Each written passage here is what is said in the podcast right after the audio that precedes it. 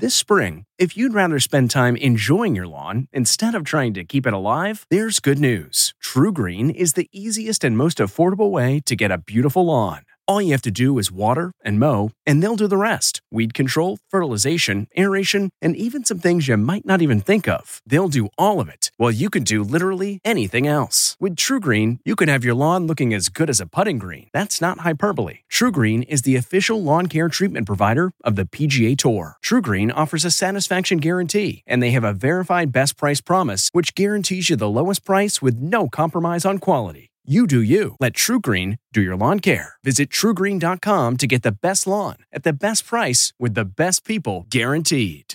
This episode is brought in part to you by Audible, your go to destination for thrilling audio entertainment. Whether you're looking for a hair raising experience to enjoy while you're on the move or eager to dive into sinister and shocking tales, Audible has an exclusive collection of thrillers from best selling authors that will keep you on the edge of your seat like James Patterson's first audio only thriller, The Coldest Case. Experience stories like never before, where every chilling detail is brought to life by captivating sound design. Plus, as an Audible member, choose one title a month to make yours forever. And now, new members can try Audible free for 30 days. Just visit audible.com slash WonderyPod or text WonderyPod to 500 500. That's audible.com slash WonderyPod or text WonderyPod to 500 500. Rakuten's Big Give Week is back with 15% cash back. It's a festival of savings at hundreds of stores, including Doc Martens, Ninja Kitchen, and Hotels.com. Prep for summer and save big on beauty, travel, electronics, and more. It's one of Rakuten's biggest cash back events, and it's on May 6th through May 13th. Join today for free and get an extra 10% cashback boost. Go to Rakuten.com or download the Rakuten app today. That's R A K U T E N. Shoppers get it.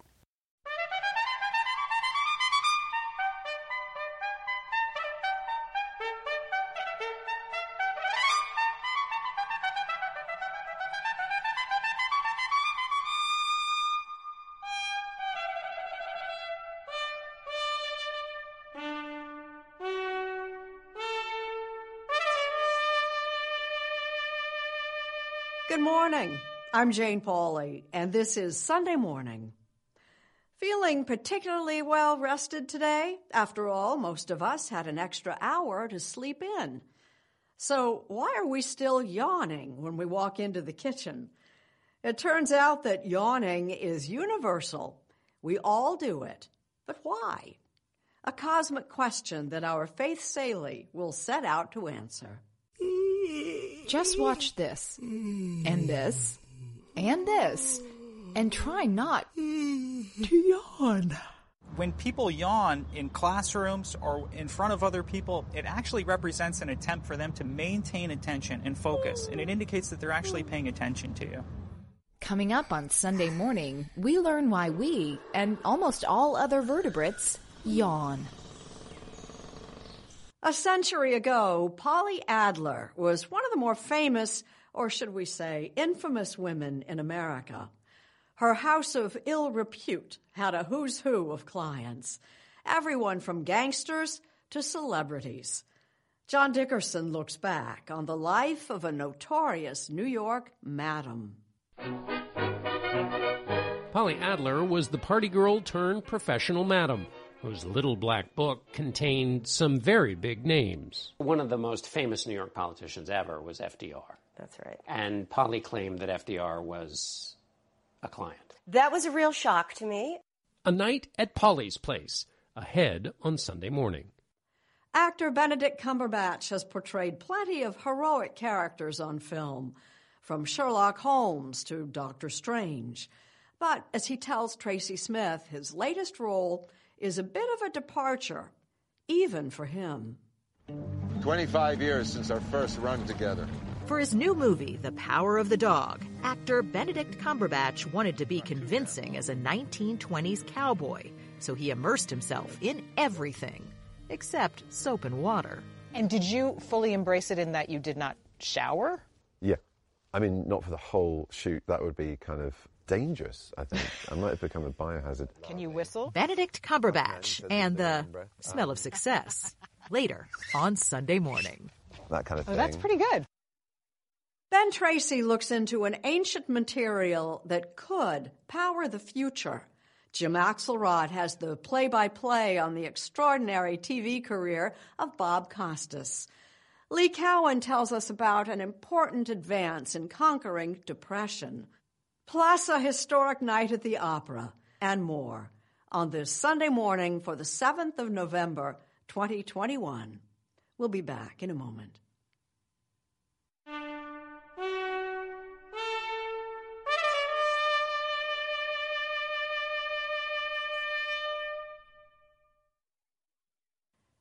Depression. It's our leading disability, affecting some 300 million people worldwide. And at least half of those people can't find lasting relief with medication. Lee Cowan examines a new treatment that could be a breakthrough. In her garden outside San Francisco, Deirdre Lehman tries to keep her demons at bay. I'm technically bipolar. For most of her life, medication and therapy have helped keep her depression under control. You can have episodes of a quiet time where the disease doesn't appear.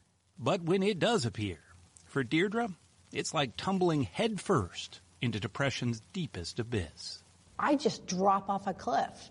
Clark, her husband, says one of the scariest episodes came back in 2018. It wasn't just depressed, it was suicidal in a matter of hours.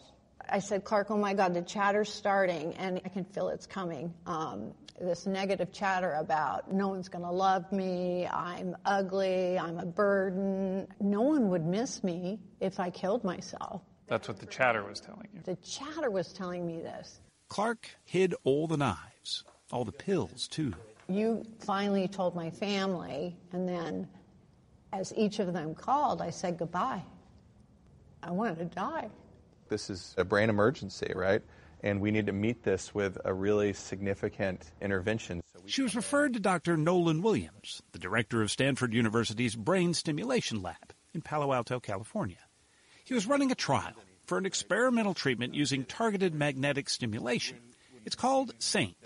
That stands for Stanford Accelerated Intelligent Neuromodulation Therapy. We treat it like a brain disease. We find the spot to stimulate the brain back into to not being suicidal, not being depressed.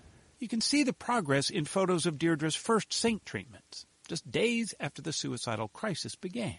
She went from a blank stare to eating to actually smiling, all in one day. I had no chatter, none. Within 24 hours, she was totally normal. Were you surprised? Initially, I couldn't believe it, and at some point, it just struck me that we'd found something that was really, really important. The American Journal of Psychiatry just published the findings of Saint's latest clinical trial. Almost 80% of the study's participants saw their severe depression go into remission. That's huge, Yeah, it's huge. It's huge. You feel that there's no light in your life. And how long were you living that way? It's been there all my life since I was 20. One of Dr. Williams's first patients was 83-year-old Merle Becker, who'd tried everything to relieve her depression. How many different kinds of treatments were you on? Meds for more fingers than you have on your hand. She's a therapist herself, specializing in depression, so she knows what she's talking about.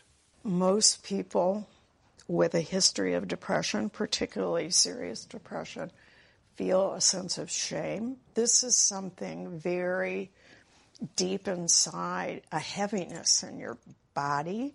You're in a tunnel and there's no way out.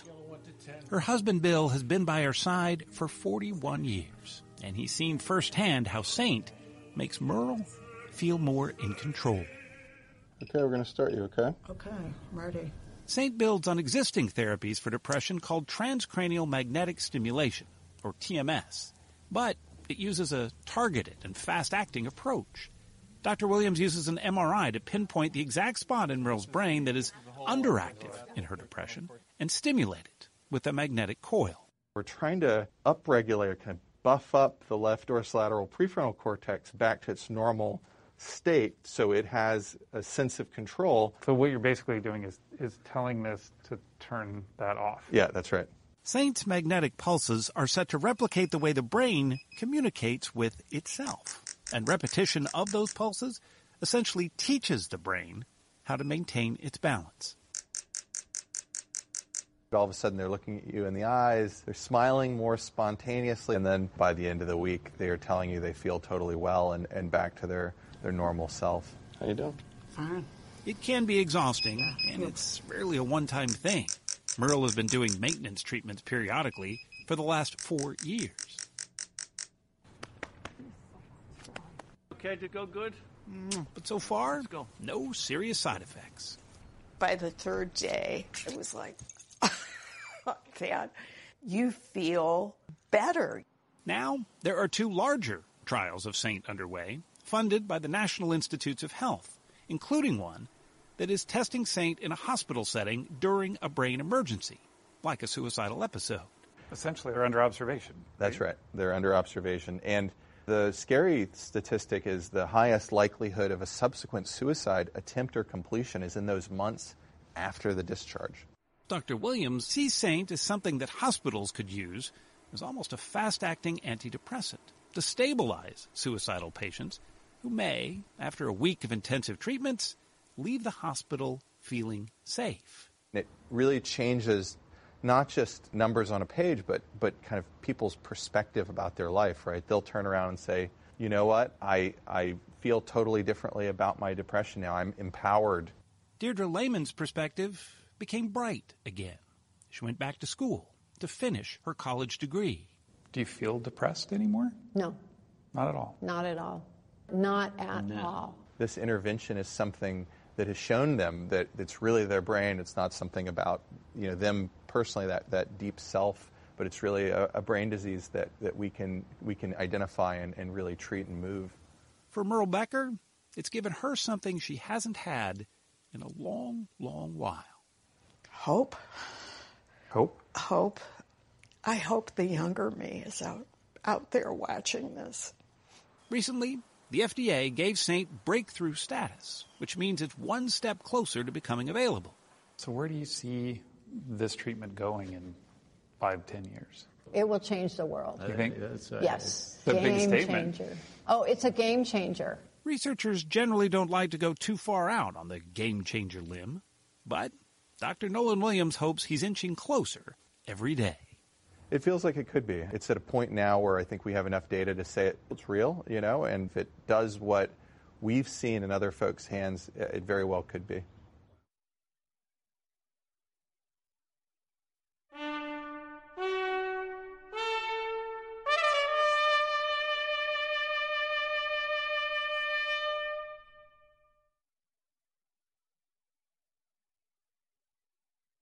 President Biden says he wants half the cars made in this country to be fully or partly electric by the end of the decade.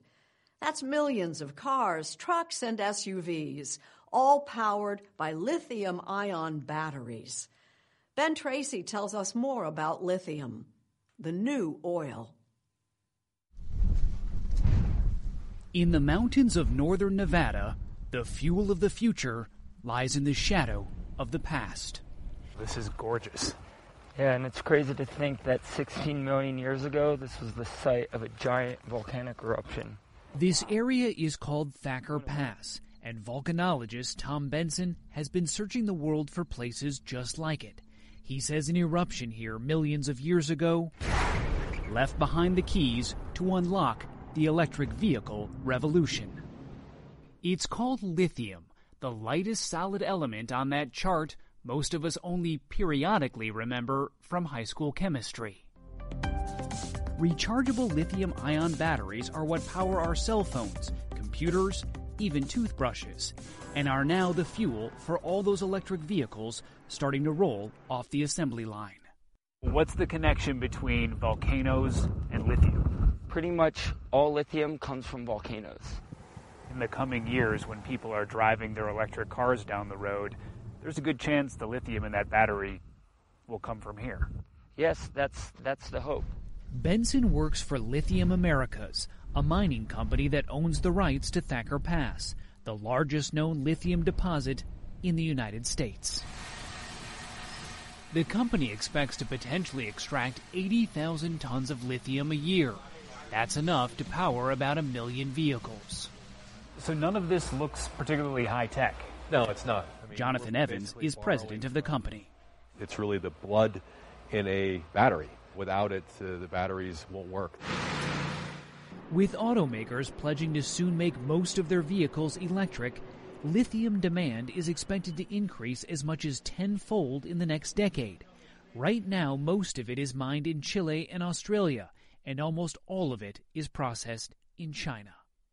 The United States has just one lithium producing mine in southern Nevada, providing less than 2% of world supply.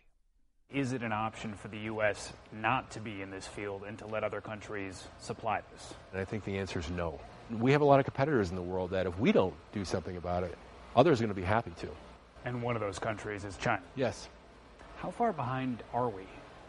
Years, decades. The future of the auto industry is electric. There's no turning back. Jumpstarting the switch to EVs is key to President Biden's plan to cut U.S. greenhouse gas emissions in half by 2030 to slow climate change. This sucker's quick. The Department of Energy has released a national blueprint for lithium batteries. It says relying on other countries creates a strategic vulnerability for the U.S. economy. So we are right at the beginning of this journey, and therefore what's ahead of us is so huge. Alan Swan is president of Panasonic Energy North America. That's a lithium ion battery, it's a 2170. He runs the largest lithium ion battery factory in the world, just outside Reno, Nevada. It produces 2 billion batteries each year.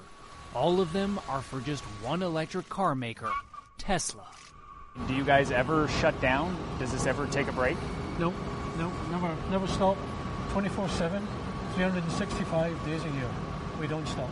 The batteries are made on the Panasonic side of this massive facility known as the Tesla Gigafactory. And then these robots, humming along to the theme from the Super Mario Bros. video game, drive them to the Tesla side where they are put inside the cars. What do we as a country need to do, or what do companies need to do to meet this new demand? We don't have a supply chain here in the United States. We have to work hard at that. And if we get that right, we're, we're going to rock in America, which will be really powerful. Are we going to see more battery factories like this all over the country? Yeah, fundamentally, yes. I mean, it's not even touching the bottom of the barrel at this point, so there's a long way to go. Those factories will need a lot of lithium. It's a huge variety of things. It could be cell phone batteries, laptop batteries, which is why J.B. Straubel, the CEO of Redwood Materials and a former Tesla executive, says all those lithium batteries need to be recycled. The sheer number of batteries and the sheer number of vehicles is, is massive. So, if there is no scaling ahead of time and no solution ready, it, it could become a big challenge. Trucks arrive at his Carson City warehouse every day, loaded with boxes of old batteries, from electric cars to power tools. His company is partnering with Ford to help turn old batteries into new ones. Ford just announced plans to build two massive battery manufacturing plants in the U.S. I think you know recycling the batteries is, is a must. You know, the material is sort of coming at us, and we don't really have a choice of you know should we or should we not recycle it. Lithium is now so valuable it's called white gold. There's believed to be billions of dollars worth of it here at Thacker Pass alone. And while it may be essential to a greener future, getting it out of the ground comes with its own environmental cost. The claim that this would be a green mine is extremely dangerous. Max Wilbert is part of a group of protesters yeah, this is our camp, uh, who have been camping out on the Thacker Pass mine site since January. He says lithium is not the silver bullet many believe it to be because of the impact of mining on the land and the large amounts of wastewater created by lithium extraction. If we're trying to move away from fossil fuels, is the environmental impact at a site like this the lesser of two evils? You know, that's a really good question, but I think the problem is that's the wrong framing. Global warming is a huge problem, but in this attempt to save the planet from climate change, people are actually believing that we can save the planet by destroying it. Lithium Americas admits there will be environmental impacts, but claims new mining technology will lead to less damage. The company plans to begin its operation next year, potentially creating a lithium boomtown in nearby Winnemucca, Nevada. If you believe in climate change, if you are worried about competitiveness, if we're worried about um, jobs being lost, then assets like this, development like this in the U.S. is necessary.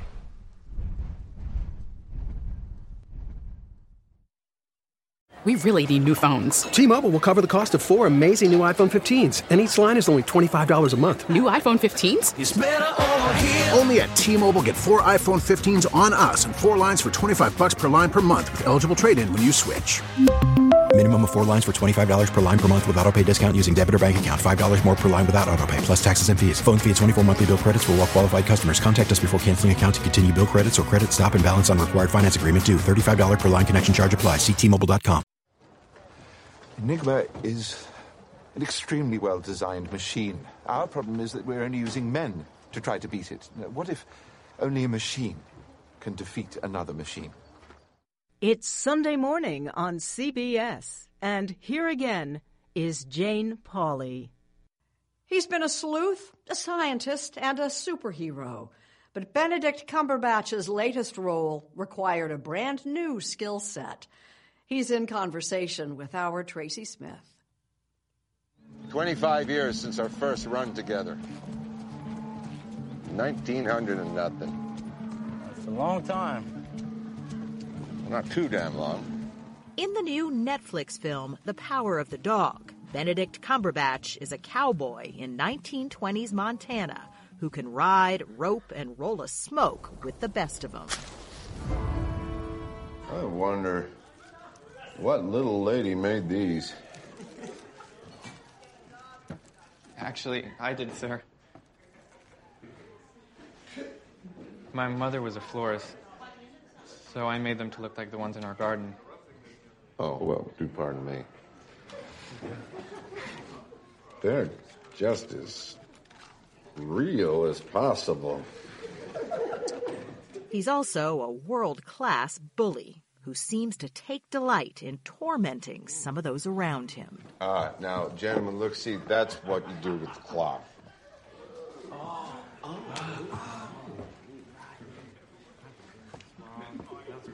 It's really just for wine drips. Oh, you got that, boys. Only for the drip.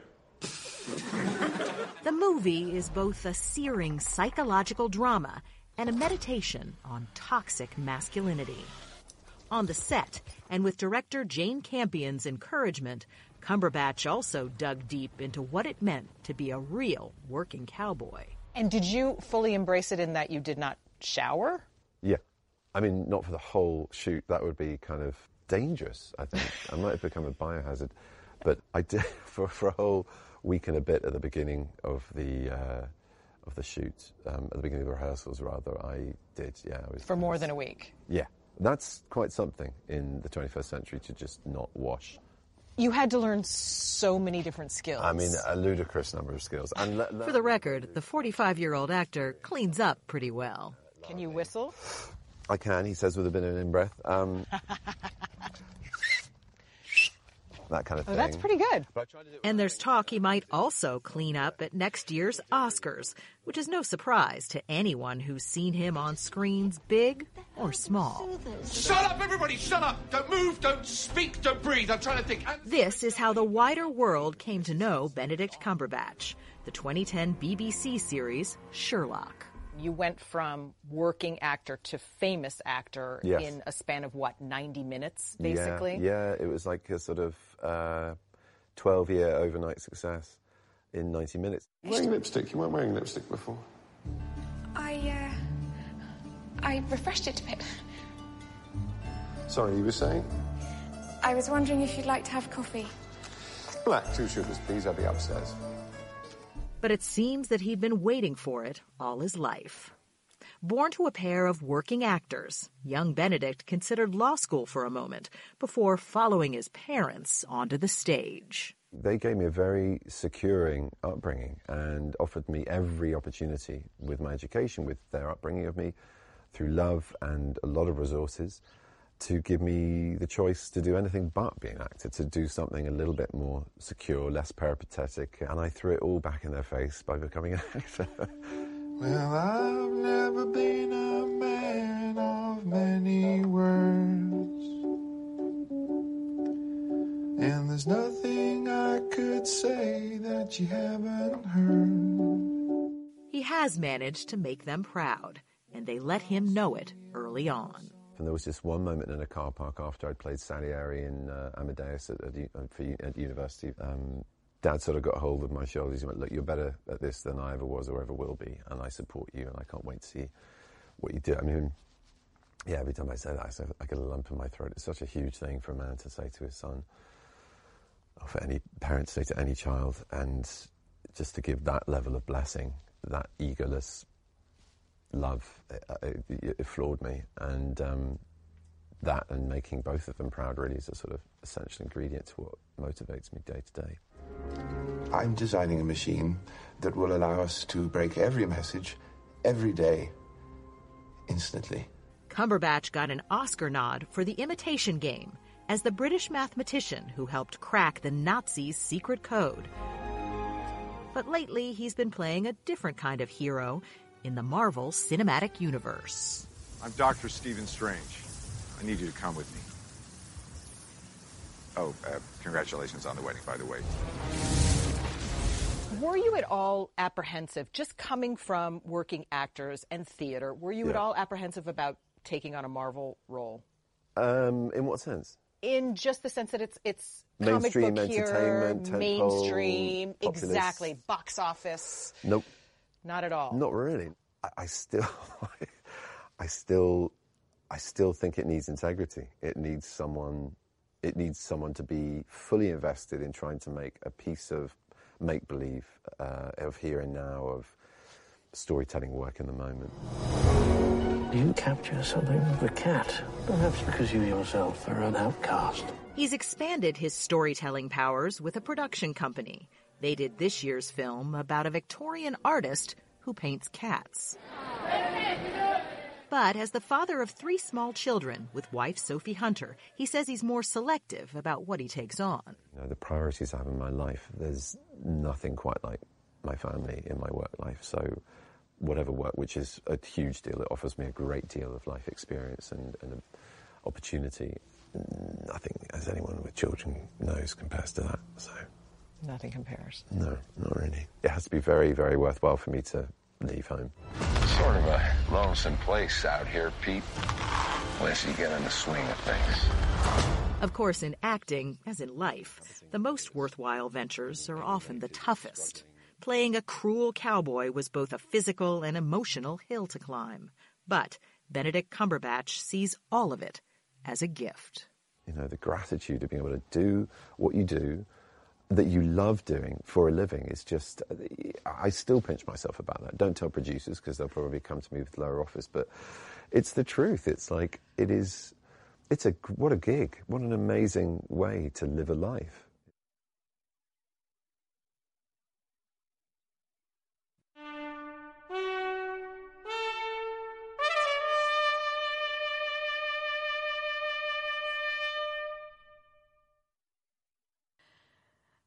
Roaring Twenties, the Jazz Age, that time in American history, perhaps best remembered for its music, dance, nightlife, and something else. John Dickerson takes us back in time. During the Roaring Twenties, F. Scott Fitzgerald said, the word jazz went from first meaning sex to then dancing and then music. You could get all three at New York Madame Polly Adler's, where sex dancing and music was also the order of priorities for her patrons. Adler is the subject of Madam by Pulitzer Prize winning author Debbie Applegate, a biography that is also a story of America bursting into the modern age. With new roles for women, new rules for couples, and parties that flowed into rooms down the hall. Adler arrived from Russia at age 13 and got her American start in a sweatshop.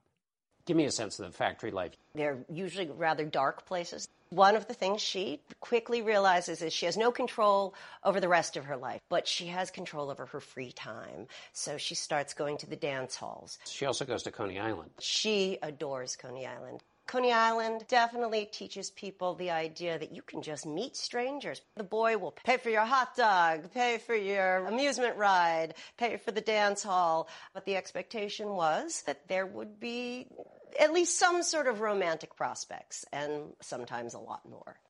On one such Coney Island date, Adler says she was raped by the foreman at her factory.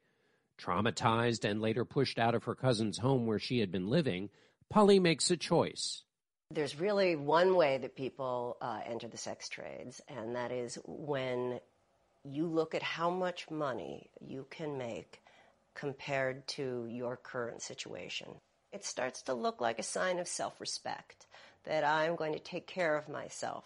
And Polly said, I could hardly have picked a better age in which to be a madam. She enters the sex trade just as prohibition is getting started.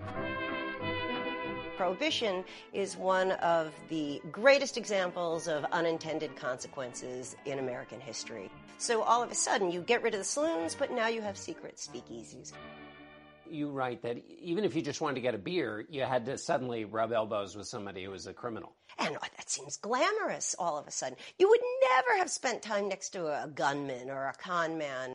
But now all of a sudden you're sitting next to Lucky Luciano and he's the guy providing the booze. The broader culture changed. It was the bee's knees for flappers with their jelly beans on their arms to get sozzled from jag juice at parties, which made it a short moral leap to Polly's if you had the money. The difference between Polly and most of her peers was that she was young, hip, fresh. She was of the generation. So she updated the oldest profession in the world to the jazz age. That's right. One of her first big moves to try to broaden her reputation was to go to the nightclubs with a full bevy of her prettiest girls in tow. And they would go from nightclub to nightclub as a sort of billboard. She even had her own business card. And just who was calling? Between her run from 1920 to just after World War II, her clients, Applegate says, included comedians like the Marx Brothers, well known band leaders. The uh, best documented of all her famous clients was Desi Arnaz. Sports figures, one of her more famous clients was Joe DiMaggio, who, by all rumor, did not like her satin sheets because uh, his knees kept slipping. So she was sent out for plain cotton sheets for Joltin' Joe.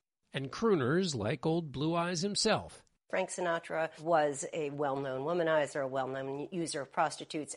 At Polly's, you could find the writers who built The New Yorker, tycoons, and lots of politicians, often doing deals with the gangsters. One of the most famous New York politicians ever was FDR. That's right. And Polly claimed that FDR was a client. That was a real shock to me. I will say up front that I was never able to, prove that. I found circumstantial evidence to suggest that that was perfectly possible and maybe even likely. There was this code that allowed men of that class to have these relationships under wraps. So it's not implausible. Roosevelt was well known for loving stag parties. And as you point out, stag parties at the time, they didn't just play pinochle. exactly. If that information had gotten out, he might not have been president. I think, well, quite likely. I mean, I, I think almost certainly. But Polly didn't parrot what she heard or saw, and for the most part, she knew how to pay off the right people. Though on occasion, the vice cops would drag her to the woman's courthouse anyway. So at her height, how many people did she have on the take? How many people was she having to pay off? She, she could never even uh, say how much. Uh, there were thousands and thousands of dollars every month, no doubt about it. She would say as much as maybe fifty thousand dollars a year in a bad year. So the cost of overhead. That is the cost of overhead, on top of everything else, on top of the condoms, the towels, the uh, laundry. Adler was said to have quipped. It was a business doing pleasure with you. Which makes it sound like everything in her life was just Jake. It wasn't. Her gangster pals filled the morgues. Her girls were commodities.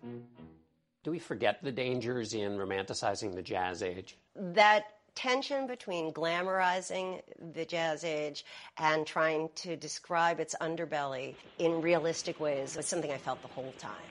It is glamorous. It is fun. But the underside was just constantly there in a way that it's easy to forget if you're watching the old movies. One of those old movies, A House Is Not a Home, was based on Adler's autobiography, which she wrote from retirement in Los Angeles in 1952. The book was a smash success. The 1964 movie, released two years after Adler's death, was not. Hi, Polly. Oh, hi, Lorraine. Hello, Matt. Hiya, Polly. It made the woman, once called New York's Empress of Crime, look like a den mother. The silver screen couldn't come close to the real thing. Is her story an American story? Oh, very much. I mean, she herself says, I'm a classic American success story from $5 a week to my first fur coat to my Park Avenue apartment to worldwide fame. It's not necessarily the best American success story, but it's certainly not out of the mainstream. It's a first for New York's Metropolitan Opera and a first for trumpeter and composer Terence Blanchard. Sunday morning contributor Hua Hsu has their story. The Metropolitan Opera in New York opened its season with a production by jazz trumpeter and composer Terence Blanchard. It's an interpretation of the memoir written by Sunday morning contributor Charles Blow.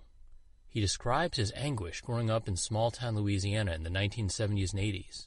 What drew you to Charles Blow's story? It was the notion of being isolated in, that, in your own community. Blanchard, who began playing the trumpet when he was nine, related to the feeling of having a kind of dual existence.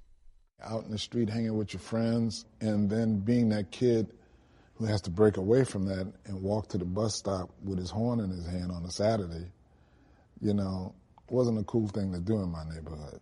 You translate some of the feelings into music. You have to allow yourself to be vulnerable. While I was working on it, man, there were many moments in my solitude where I was just in tears.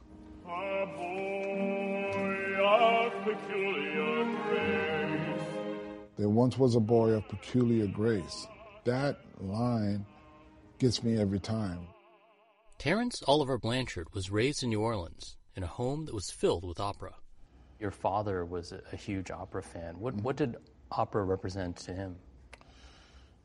Sophistication, highest level of art. Whenever there was a masterpiece performance on PBS, he said, Hey, come here, come here. Listen, listen. See, now that's music. That's music.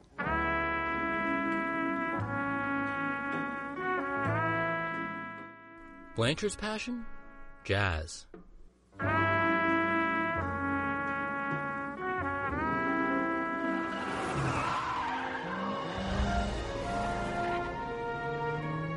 Today, he's a six time Grammy winner and also a two time Oscar nominated film composer. He's been working on movie soundtracks since the late 80s. First, as a trumpeter on films like Do the Right Thing. How did you and Spike Lee begin working together?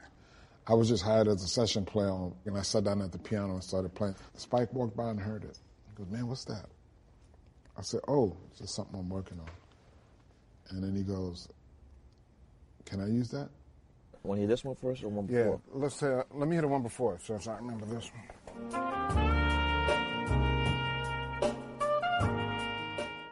Blanchard has composed the scores for 15 of Spike Lee's movies. When did you feel like you were a composer? When we did Malcolm X, it was the first time that I felt like uh, I was connected emotionally to something that I was writing for film. That film I knew had to be powerful. Amateurish. Amateurish, right. This ledger book from the early 1900s contains the Met's internal notations about opera submissions. Uninteresting, Mm-hmm. right? Not suitable for the Metropolitan. It's funny that they take themselves so seriously that he writes out Metropolitan each time. I know. You know? Yeah, thank you. There's not that much space. In its 138 years, America's leading opera house and largest performing arts institution had never staged an opera by a black composer. The arts are supposed to be the things that bring us together, that throw away all of those notions of bigotry and intolerance, right? So it breaks my heart to think that William Grant Still approached the Met and was turned away. William Grant Still, known as the Dean of African American Composers, submitted three operas to the Met over a 20 year span. In the 20s and 30s, what kind of opportunities existed for William Grant Still? None. Everything was measured by what happened here Mhm. at the Met. This is the place that makes the statement for the rest of the world. These are all people whose works didn't make it on Right. that stage. And Mrs. Horatio Parker, Mrs. Frances Thurber, Right. Gertrude Old Thomas, William Grant Still, women, African Americans, people wanted to perform here. They saw this as the pinnacle, and Mm-hmm. the commentary is just so dismissive. So dismissive. Do you think there's some racial component to this rejection? Do you think there's racial component to this? Listen, man, there's misogyny all over this too, with all of these women that were rejected, right? But this time, it was the Met that reached out to Blanchard. Called me up and said, "We want to put your opera on at the on at the Met." Because I'm like, "Did this really just happen?" Then all of a sudden, boom, and it blows up and takes off like a runaway freight train. Sometimes you gotta just leave it. Performances of his opera quickly sold out. And that should be a big lesson to arts organizations around the country. It's time. It's time for us to move on. You know, nobody loves classics more than me. Listen, I'm a jazz musician who loves Bird, John Coltrane, Thelonious Monk, but I'm not trying to be them.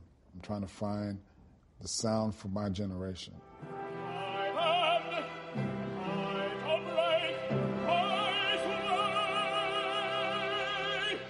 In reviews, the production has been praised as being unlike any other opera. For Terence Blanchard, it was an opportunity to take risks. I haven't been to the opera since, you know, a third grade field trip. Oh, wow. Okay. And there were times when my ears would catch up to what was going on. I'm like, Yeah. wait, are they, did they just sing a profanity? You know? yes, exactly. exactly. It's not like we're trying to be profane for the sake of being profane. Just kind of ramp the energy up. now that you've caught the opera bug, are you mm-hmm. working on another one? Well, that's the thing. The night of the gala, man, you know, on behalf of the Met, we like to commission Terence to write another opera for us. I was like, whoa, okay. I just want to get a nap in between, if I could. Thank you for listening. Please join us when our trumpet sounds again next Sunday morning. If you like CBS Sunday Morning with Jane Pauley, you can listen early and ad-free right now by joining Wondery Plus in the Wondery app or on Apple Podcasts. Prime members can listen ad-free on Amazon Music. Before you go, tell us about yourself by filling out a short survey at wondery.com/survey.